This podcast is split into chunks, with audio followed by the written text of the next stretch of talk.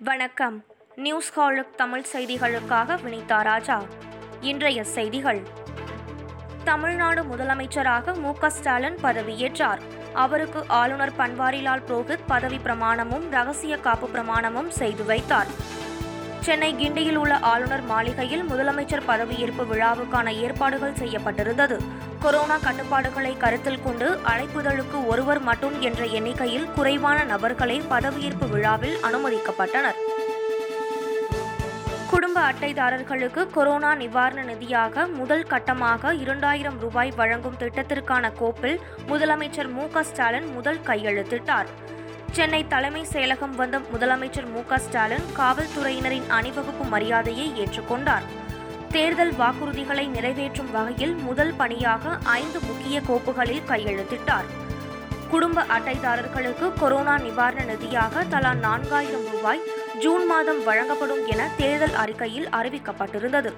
இதில் முதல் தவணையாக இரண்டாயிரம் ரூபாயை மே மாதத்திலேயே சுமார் இரண்டு கோடியே ஏழு லட்சம் குடும்ப அட்டைதாரர்களுக்கு வழங்கும் கோப்புகளில் முதலமைச்சர் மு ஸ்டாலின் முதல் கையெழுத்திட்டார். இதற்காக சுமார் நான்காயிரத்து நூற்று ஐம்பத்து மூன்று கோடி ரூபாய் செலவிடப்பட்டுள்ளது.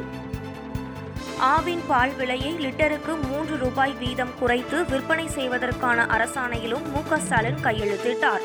இந்த விலை குறைப்பு நடவடிக்கை வருகிற பதினாறாம் தேதி முதல் அமலுக்கு வருவது குறிப்பிடத்தக்கது. தொடர்ந்து தமிழகம் முழுவதும் அரசு போக்குவரத்து கழக கட்டுப்பாட்டில் இயங்கும் சாதாரண கட்டண நகர பேருந்துகளில் பெண்கள் நாளை முதல் இலவசமாக பயணம் மேற்கொள்வதற்கான கோப்புகளிலும் முதலமைச்சர் மு க ஸ்டாலின் கையெழுத்திட்டார்.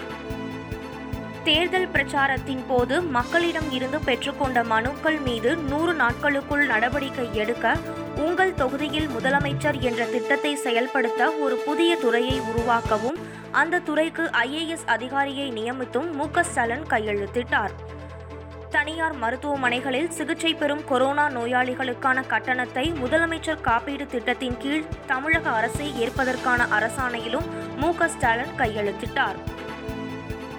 புதுச்சேரி முதலமைச்சராக ரங்கசாமி பதவி ஏற்றுக்கொண்டார் துணைநிலை ஆளுநர் தமிழிசை சவுந்தரராஜன் ரங்கசாமிக்கு தமிழில் பதவி பிரமாணமும் மற்றும் ரகசிய காப்பு பிரமாணம் செய்து வைத்தார்.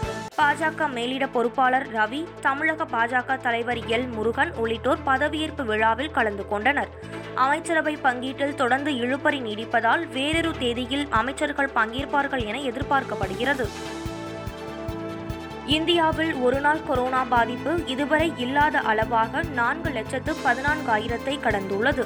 அதேபோல் ஒரே நாளில் மூன்றாயிரத்து தொள்ளாயிரத்து பதினைந்து பேர் கொரோனா பாதிப்பில் உயிரிழந்ததாகவும் மூன்று லட்சத்து முப்பத்தோராயிரத்து ஐநூற்று ஏழு பேர் கொரோனாவிலிருந்து மீண்டுள்ளதாகவும் தெரிவிக்கப்பட்டுள்ளது.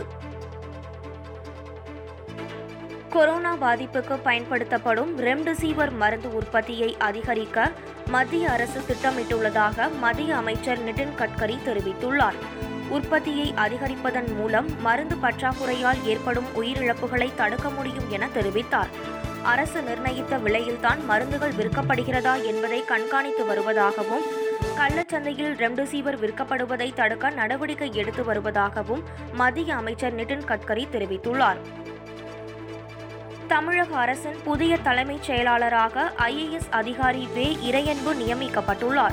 ஏற்கனவே தலைமைச் செயலாளராக இருந்த ராஜீவ் ரஞ்சன் தமிழ்நாடு செய்தித்தாள் காகித நிறுவன நிர்வாக இயக்குநராக மாற்றம் செய்யப்பட்டுள்ளார். முதலமைச்சர் மு க ஸ்டாலினுக்கு ஐஏஎஸ் அதிகாரிகள் நான்கு பேர் செயலாளர்களாக நியமிக்கப்பட்டுள்ளனர். ஐஏஎஸ் அதிகாரிகள் உதயச்சந்திரன் உமாநாத் எம் எஸ் சண்முகம் மற்றும் அனுஜார்ஜ் செயலாளர்களாக நியமிக்கப்பட்டுள்ளனர். இத்துடன் இந்த செய்தி தொகுப்பு நிறைவடைந்தது. நன்றி வணக்கம்.